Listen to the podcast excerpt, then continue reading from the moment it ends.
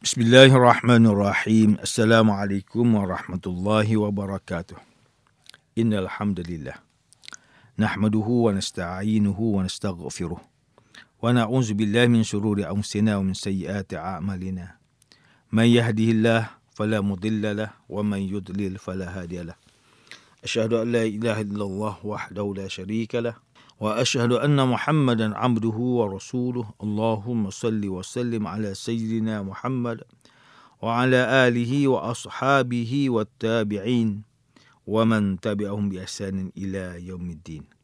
أعوذ بالله من الشيطان الرجيم.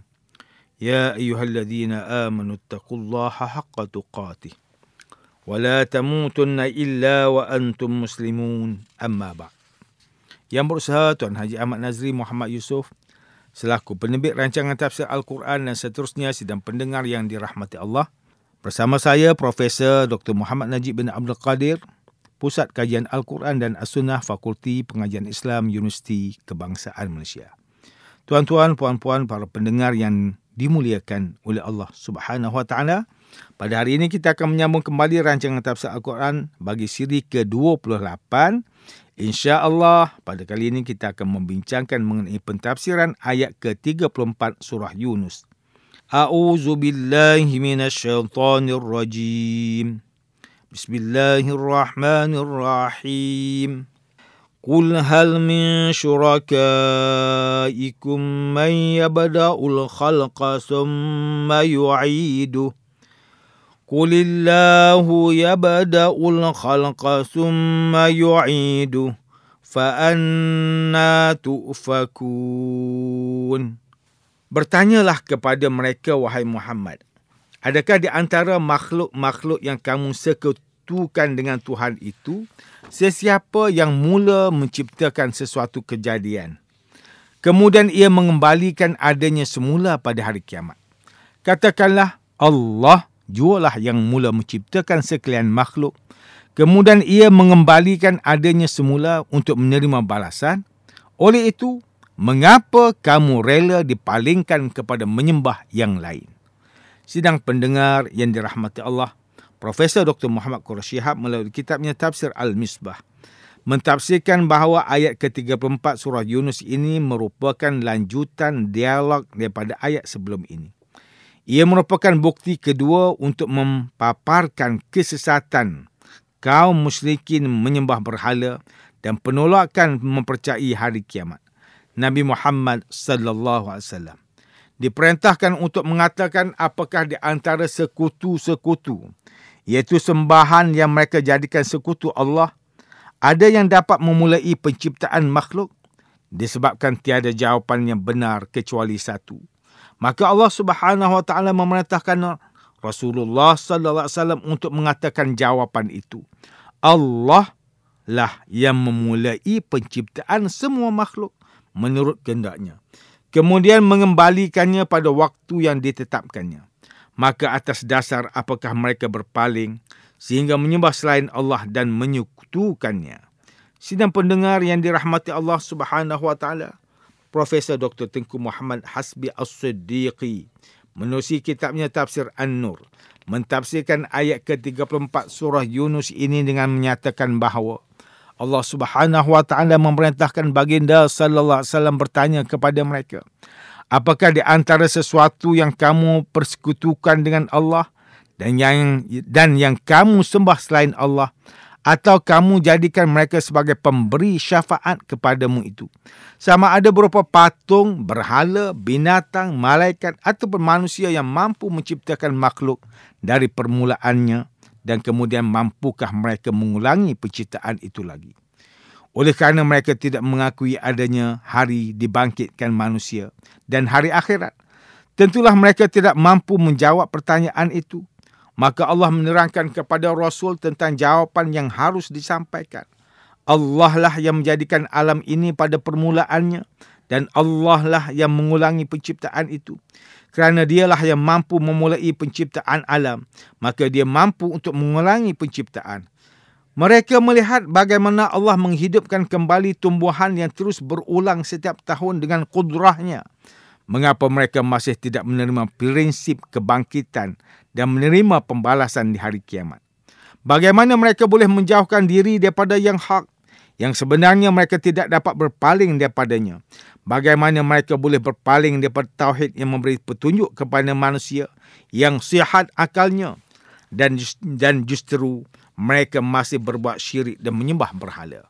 Tuan-tuan, puan-puan yang dimuliakan, Profesor Dr. Haji Abdul Malik Karim Amrullah atau Hamka dalam kitabnya Tafsir Al-Azhar mentafsirkan ayat ke-34 surah Yunus ini dengan menyatakan bahawa di dalam ayat sebelum ini mereka telah mengaku bahawa yang menjadikan segala sesuatu itu adalah Allah tetapi mereka menyekutukannya dengan perkara selain daripada Allah. Mereka sembah berhala, patung dan benda atau mereka pula memuja malaikat, jin dan manusia yang mereka pandang tinggi martabatnya. Mengapa itu yang mereka sembah sedangkan mereka mengaku yang menciptakan itu hanya Allah? Adakah segala yang mereka sekutukan dan sembah itu pernah menciptakan makhluk?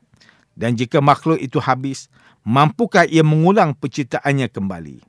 Hamka mentafsirkan lagi mengenai jawapan kepada persoalan yang terdapat di dalam ayat ini. Di mana ia tersimpan balarah yang mendalam di dalam susunan ayatnya. Meskipun pada persoalan pertama di dalam ayat sebelum ini, mereka mampu menjawab Allah yang menjadikan segala sesuatu. Namun apabila datang persoalan kedua seperti mana disebutkan di dalam ayat ini, mereka tidak mampu menjawab langsung kerana mereka telah salah menyembah kepada yang lain. Perbuatan mereka yang menyembah benda lain itu bertentangan dengan pengakuan pertama bahawa Allah yang menciptakan segala sesuatu. Maka mereka termenung atau gugup kerana perbuatan mereka bersalahan dengan pengakuan. Mereka terdiam.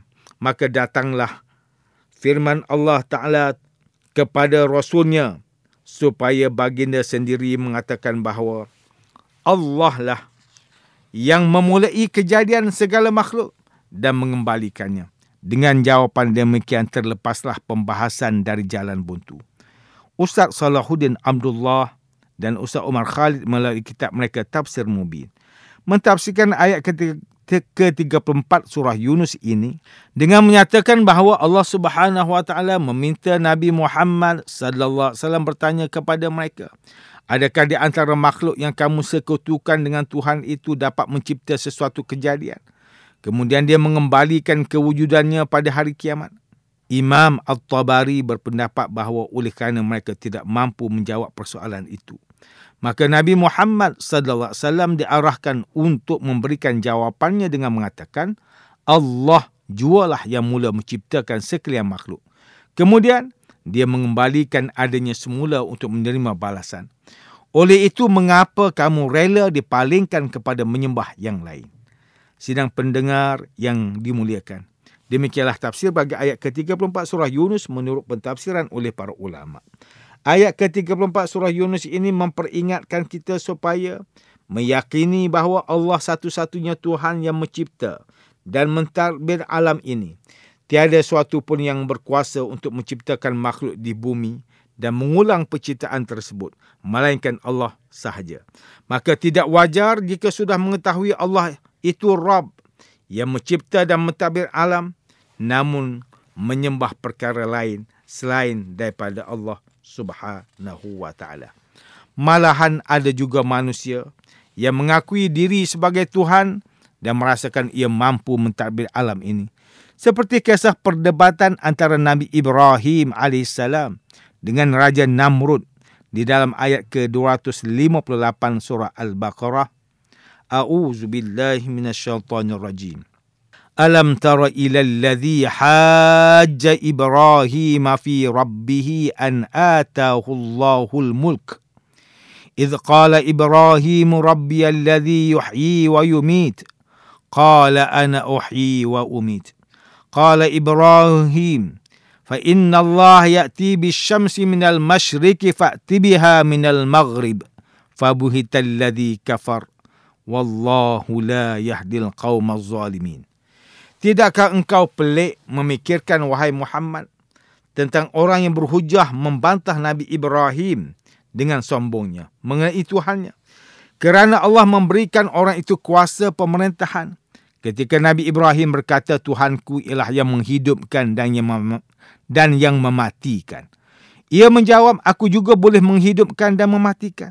Nabi Ibrahim berkata lagi, sesungguhnya Allah menerbitkan matahari dari timur. Oleh itu, terbitkanlah dia dari barat.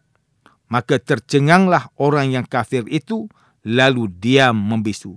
Dan ingatlah, Allah tidak akan memberikan petunjuk kepada kaum yang zalim. Ayat ke-34 surah Yunus mendidik kita supaya berpegang teguh pada keimanan dan keyakinan yang benar situasi masyarakat muslim kita, situasi masyarakat muslim kini. Mereka mengakui adanya Allah sebagai Tuhan yang mencipta dan mentadbir. Namun ada segelintir yang lupa bahawa dirinya di bawah tadbir Allah dengan mengabaikan tawakal. Mereka keluar bekerja mencari rezeki tetapi mereka merasakan bahawa pekerjaan mereka lah yang memberikan rezeki. Sedangkan Allah yang menentukan dan menetapkan rezeki setiap manusia. Ada segelintir pula yang terlalu yakin bahawa usahanya lah yang akan menentukan kejayaannya. Maka dia berusaha tanpa ingat kepada Allah yang menentukan hasil untuk dirinya. Maka jelas di sini bahawa kita perlu kembali semula kepada Allah. Kerana kita hidup di bawah tadbirnya. Sabda Rasulullah sallallahu alaihi wasallam. Lau annakum kuntum tawakkaluna 'ala Allahi haqqa tawakkulih la, la ruziqtum kama yurzaqu at-tayru taghdu khimasa wa taruhu bitala. Andai saja kalian bertawakal kepada Allah dengan sebenarnya. Nescaya kalian diberi rezeki seperti rezeki burung. Pergi dengan perut kosong di pagi hari dan pulang di petang hari dengan perut terisi penuh. Hadis riwayat At-Tirmizi, hadis sahih firman Allah Subhanahu wa taala dalam surah Ali Imran ayat ke-159 fa iza azamta fatawakkal 'ala Allah kemudian apabila engkau telah berazam sesudah bermesyuarat untuk membuat sesuatu maka bertawakal kepada Allah. Sidang pendengar yang dimuliakan antara pengajaran yang boleh kita ambil daripada tafsir ayat yang ke-34 surah Yunus ini ialah pertama sebagai muslim kita perlu meletakkan pergantungan keyakinan dan keimanan kita sepenuhnya kepada Allah kerana dialah satu-satunya Tuhan yang mencipta dan mentadbir alam ini. Kedua, umat Islam jangan sesekali terlibat dengan perkara yang menyekutukan Allah kerana ia akan merosakkan akidah dan keimanan. Tuan-tuan, puan-puan, para pendengar yang dimuliakan, sekian sahaja rancangan tafsir Al-Quran pada hari ini. Semoga kita semua mendapat manfaat daripada perbincangan ilmu ini. Insya-Allah, mudah-mudahan kita akan bertemu lagi pada siri rancangan tafsir Al-Quran yang akan datang. Wabillahi taufiq wal hidayah. Wassalamualaikum warahmatullahi wabarakatuh.